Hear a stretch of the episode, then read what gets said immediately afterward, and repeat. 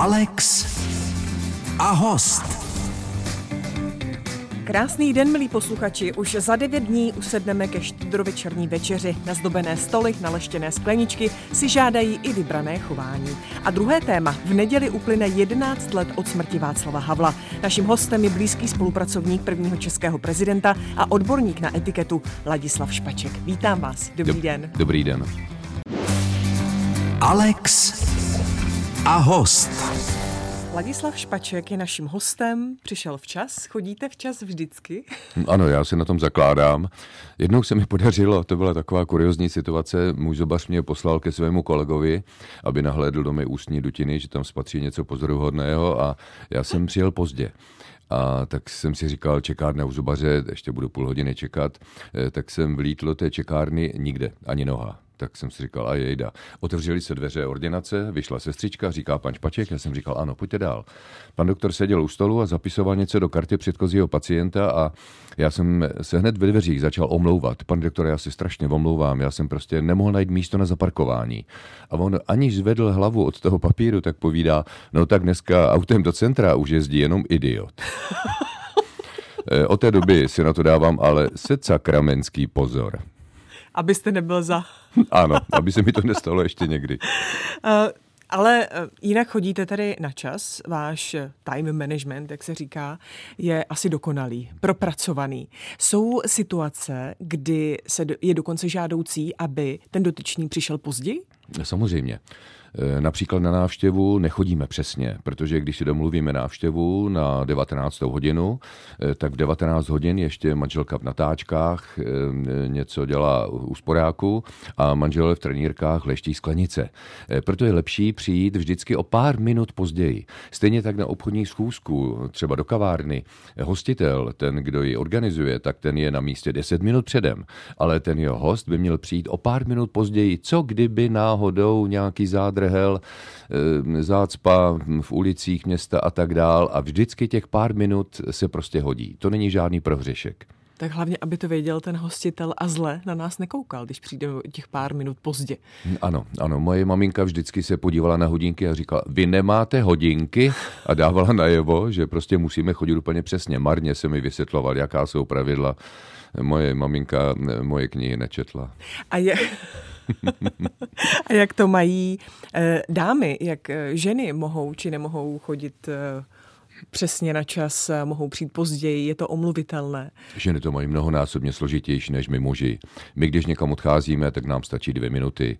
My na sebe hodíme sako a mrkneme se do zrcadla, jestli náhodou, ale ženy ne, ženy pochopitelně se musí dát jako jaksi do pořádku, úplně změnit svoji vizáž. Eh, takže u žen platí pravidlo, žena nemusí přijít včas, ale krásná. Mm-hmm. Musí mít upravené vlasy, musí mít krásný make-up, musí být hezky oblečená a pak ten muž, je to samozřejmě gentleman, tak při pohledu na ní úplně ztratí, ztratí pojem času a je mu to úplně jedno, jestli přišla včas a nebo ne. Takže partneři by zkrátka neměli vrčet, když jejich partnerka se spozdí. No to už vůbec nepřichází v úvahu. Je dobré toho partnera trošku trénovat. Jo? Možná občasem vychováte, nevím. Vám se to stávalo, že vaše žena, partnerka přišla pozdě a později a vy jste, řekněme, byl nervóznější? Nebo jste vždycky zachoval to, že prostě zkrátka na to má nárok přijít pozdě? Víte, já jsem už relativně zkušený muž a já už vlastně celá léta vím, no, že teď žena... už jste zkušený, ale taky jste no, nebýval. No, ale tak byl jsem empatický a vnímal jsem ty potřeby žen eh, od jak živa. A věděl jsem, že žena prostě nemůže přijít včas. To se jí prostě nemůže podařit.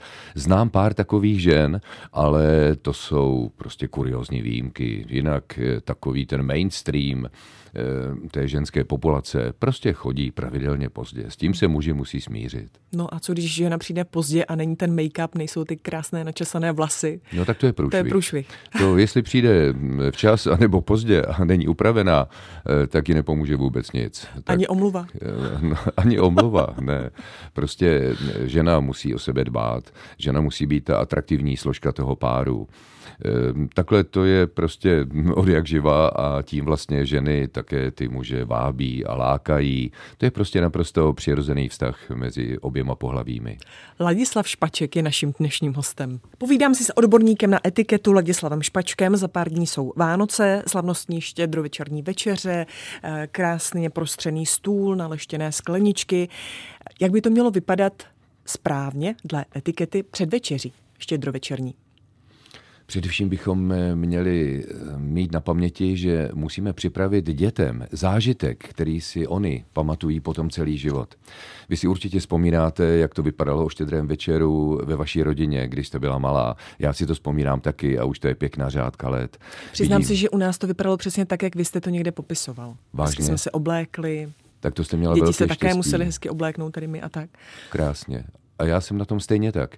Já jsem byl taky vychován v rodině, kde se na to velice dbalo a já pořád vidím před sebou moji rodiče, jak si maminka nevyčesala vlasy, eh, jak si oblékla krásné šaty, tatínek v obleku s kravatou a ten slavnostně prostřený stůl. Měli jsme kulatý stůl, takže ten vypadal ještě o to slavnostněji a vzpomínám si na tu atmosféru a to je to, co do těch dětí vkládáme a je to ten, je to ten vzkaz, který oni si potom ponesou celý svůj život a podle kterého budou oni potom formovat štědrovečerní večery, akce, večeře ve svých rodinách.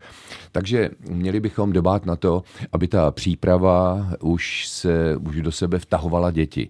Takže budeme zdobit stromeček s dětmi, budeme si vyprávět o různých pověstech, které se vážou ke štědrému večeru. Eh, budeme si povídat o tom, jak to bývalo dříve, jak to bylo třeba za našeho dětství. Děti se nás budou určitě ptát, a jaké si dostávala dárky, maminko? Eh, tak si vzpomenete, že rozhodně nebyl asi ten, ta nabídka dárků, ten stromeček tak bohatý, jako bývá dnes. Je toho stále víc a víc. A když to sleduju, tak si říkám, eh, kde to jednou skončí. Já jsem dostával dárky velmi skromné a praktické. Eh, potom samozřejmě čekám na zlaté prasátko, protože štědrý den je postní den ze staré tradice, kde se jí pouze ryba a něco takového jenom, jenom lehkého, rozhodně ne teda, že bychom měli v poledne vepřoknedlo zelo. Naopak, o to více musíme těšit na ten večer. No a večer, jakmile vykoukne první hvězda, to je Sirius na jižním, jižním obzoru, nejjasnější hvězda oblohy, tak v tu chvíli děti by měly vyhlížet zlaté prasátko. Děti, které byly hodné a které se ten den postili, ho určitě uvidí. A když ne, tak příští rok. a pokud bychom všechny ty informace eh, neměli, a třeba ty pověsti a jak to bývalo a tak, tak můžeme nahlédnout do vaší knížky. To je dobrý nápad. Dědečku vypráví o Vánocích. Výborně. To je... A to byl, to byl, proč jsi ji vlastně napsal? Protože jsem napsal celou sérii mm, dětských knih, jmenují se Dědečku vyprávěj a teď Dědečko vyprávěj o světě, vyprávěj o Praze, Dědečko vyprávěj o Česku a napadlo mě, že bych mohl napsat taky Dědečko vyprávěj o Vánocích, protože eh, chci pomoci rodičům a prarodičům, aby měli tu materii, ta témata k tomu, o čem si s dětmi vyprávět. A v té knížce právě je spousta různých vánočních příběhů. Je tam vyprávění o tom, jak se slavili dříve Vánoce ve Staré Praze, jak vypadal Mikulášský trh, který trval až do Vánoc, jak vlastně se vytvořila ta tradice toho vánočního stromku když eh, před sto lety eh, brněnský hm, spisovatel Rudolf Těsnohlídek našel se svými přáteli večer, když se vraceli z lesa, protože bývalo vždycky tradicí do krmítek a do krmelců dát lesní zvěři, dát nějaký pokrm před štědrým večerem, tak našli malé, jeden a půl leté děťátko, holčičku a tu vzali sebou, samozřejmě zachránili ji a hm, od té doby Rudolf Těsnohlídek prosadil v Brně, že bude vždycky, vždycky na náměstí vstyčen vysoký strom a pod ním bude pokladnička a tam se budou dávat milodary pro opuštěné děti, pro sirotky, pro chudé, tak, aby si užili trošku také Vánoce. Jsme vánočně naladěni. V Alex a host je Ladislav Špaček. Alex a host. Ladislav Špaček je s námi ve vysílání. Mám trochu obavu, jestli uh, současná snaha žen vyrovnat se mužům, uh, feminizace a mýtů a všechny tyhle ty věci nespůsobí jednou to, že mm, zkrátka ti muži už nám nepodrží dveře, nepomohou nám do kabátu.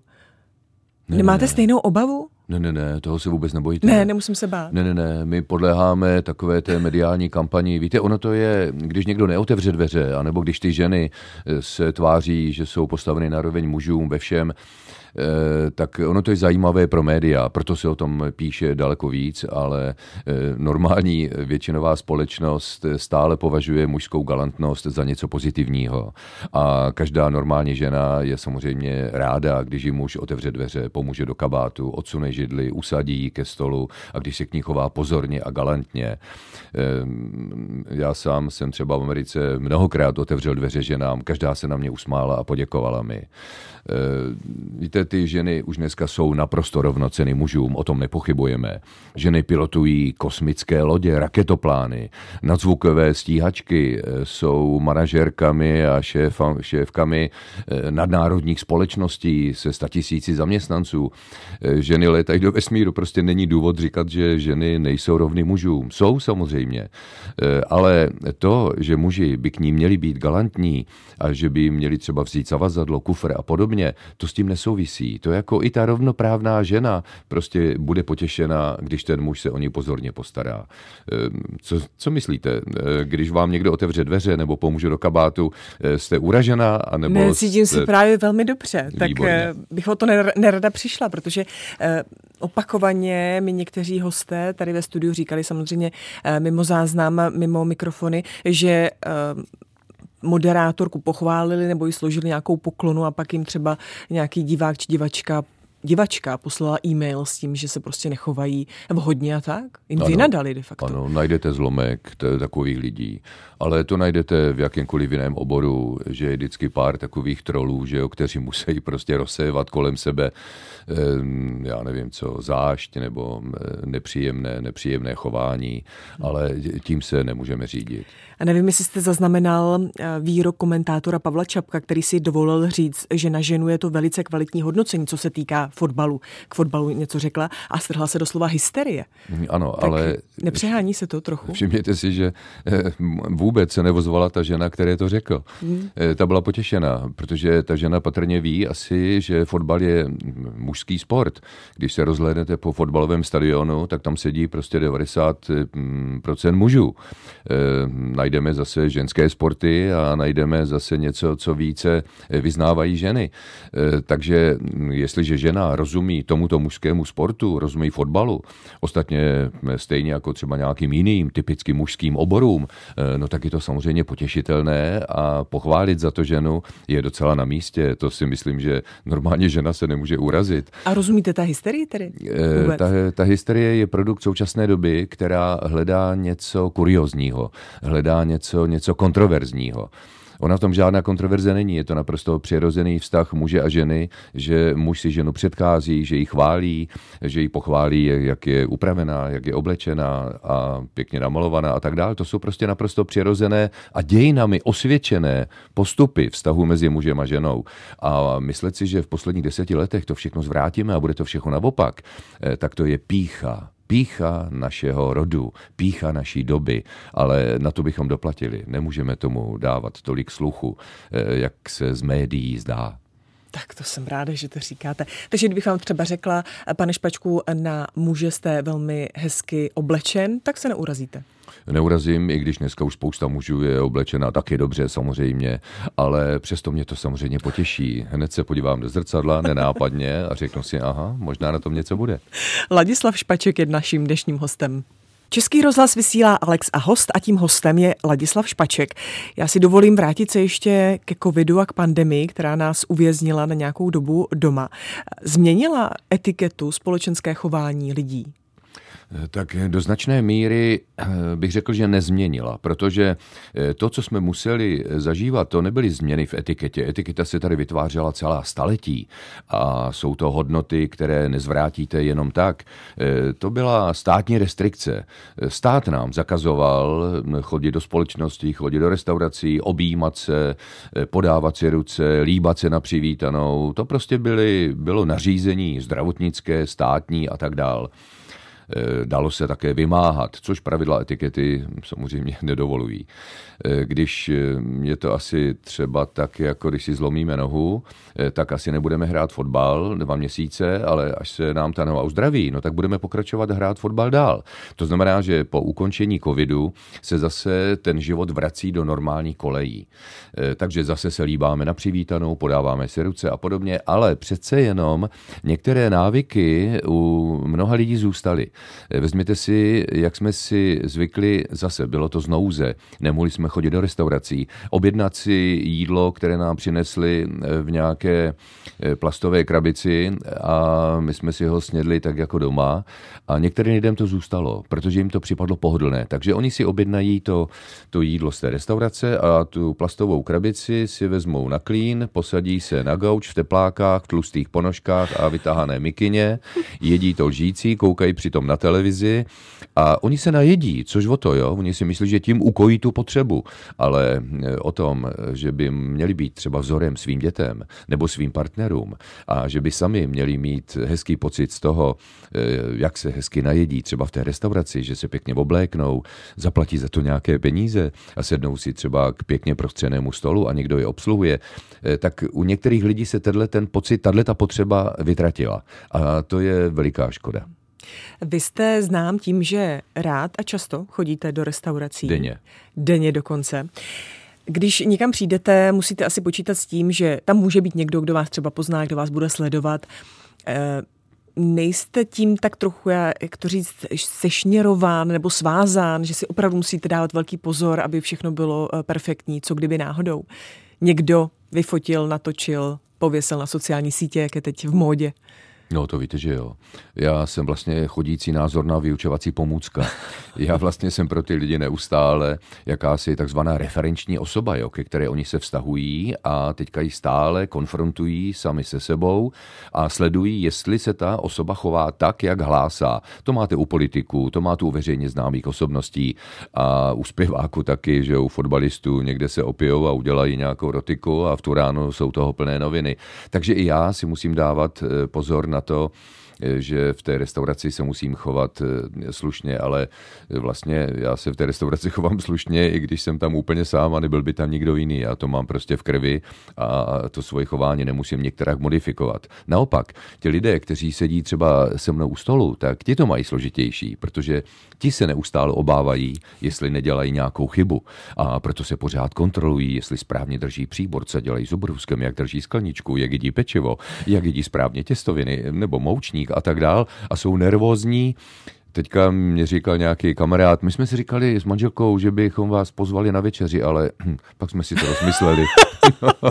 Takže večeře s Ladislavem Špačkem nemusí být zrovna příjemné tady. Ale přitom já se chovám naprosto normálně, ale to těm lidem nevysvětlím, protože mnozí mě znají jenom jako nějaký takový virtuální obraz ze sociálních sítí, anebo z televize, anebo odsud třeba z rozhlasu, takže nemají o mě jakousi představu a já jim to už nevyvrátím, leda v osobním kontaktu, kdy zjistí, že jsem vlastně úplně normální člověk. Ladislav Špaček je naším dnešním hostem. Alex a host. Naším hostem je Ladislav Špaček, odborník na etiketu a také blízký spolupracovník Václava Havla, od jehož smrti v neděli uplyne 11 let už jsme to spočítali. Eh, vybavíte si, kdy a kde vás zpráva o umrtí Václava Havla zastihla před těmi 11 lety? Naprosto přesně, protože to byl pro mě zážitek, na který nezapomenu.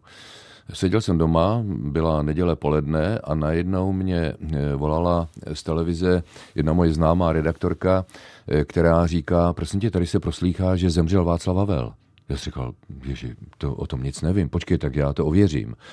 Eh, zavolal jsem Havlově sekretářce na hrádeček a říká mi, prosím tě, říká se, a ona ano, ano, je to pravda. Před několika minutami zemřel. Tak já jsem to telefonoval eh, zpátky do televize, té své kamarádce, redaktorce a zrovna začínal ten Moravcův pořad polední a seděl tam zrovna Petr Nečas, eh, předseda vlády a mm, Václav Moravec dostal papírek a teďka se odmlčel a říká, já mám pro vás eh, velmi smutnou zprávu. Zemřel Václav Havel.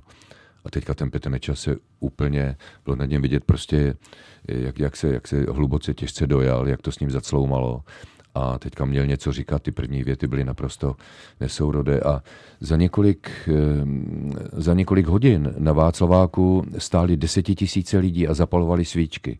Ostatně jako vždycky v klíčových okamžicích našich dějin. Ti lidi prostě si uvědomovali, že něco velkého končí, že končí nejslavnější, nejzajímavější, nejproduktivnější éra eh, této, této mladé republiky, tohohle toho státu.